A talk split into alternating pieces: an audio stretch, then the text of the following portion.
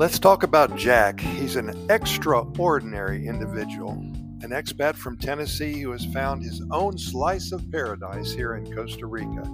The adventurous soul decided to embark on a new chapter in his life, as many people are doing right now, seeking a perfect balance between work and leisure in the charming town located very close to Cartago.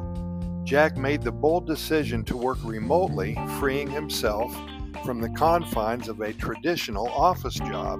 And with a laptop and a reliable internet connection, which Costa Rica has, by the way, he discovered the liberating world of remote work, which allows him to explore new horizons while maintaining a steady income.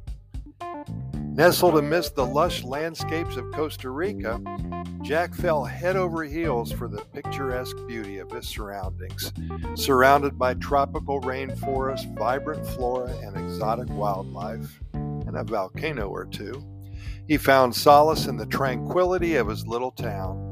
The warm and welcoming community embraced him with open arms, making him feel right at home. Beyond his work, Jack sought ways to immerse himself in the local culture and give back to his newfound community. Inspired by the vibrant music scene in Costa Rica, he decided to embark on a musical journey of his own. He picked up the ukulele, a delightful instrument known for its cheerful melodies, and began to learn how to play. Well, Jack's ukulele music soon became an integral part of his life, providing him with an outlet for self expression and a means to spread joy among the locals.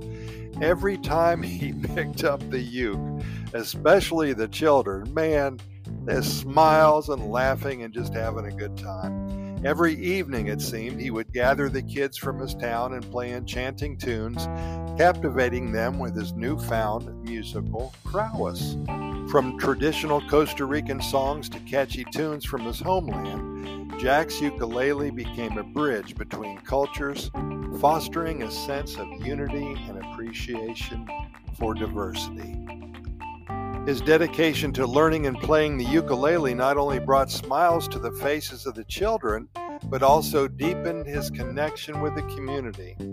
You see, each song that he created was a English lesson disguised as an upbeat little tune, and it made the kids want to dance, but also simultaneously, simultaneously, I should say, it taught nouns and verbs and adjectives and phrases to all who cared to listen. And it was really a lot of fun. He's still doing this right now. And this is the way, one of the ways, I should say, that the expat here in Costa Rica gives back to the community and to the culture. If you're an expat living in Costa Rica right now, I urge you to find your own little niche and pay it forward. However, you may do it, it would be beneficial to all involved.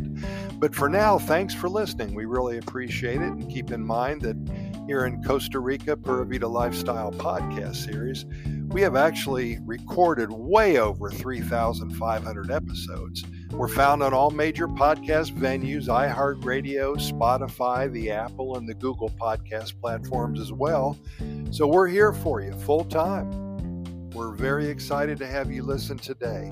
Also, keep in mind that we have a website, Costa Rica Good News Report.com, and each morning I get up really early and share a story with you or a poem or an adventure.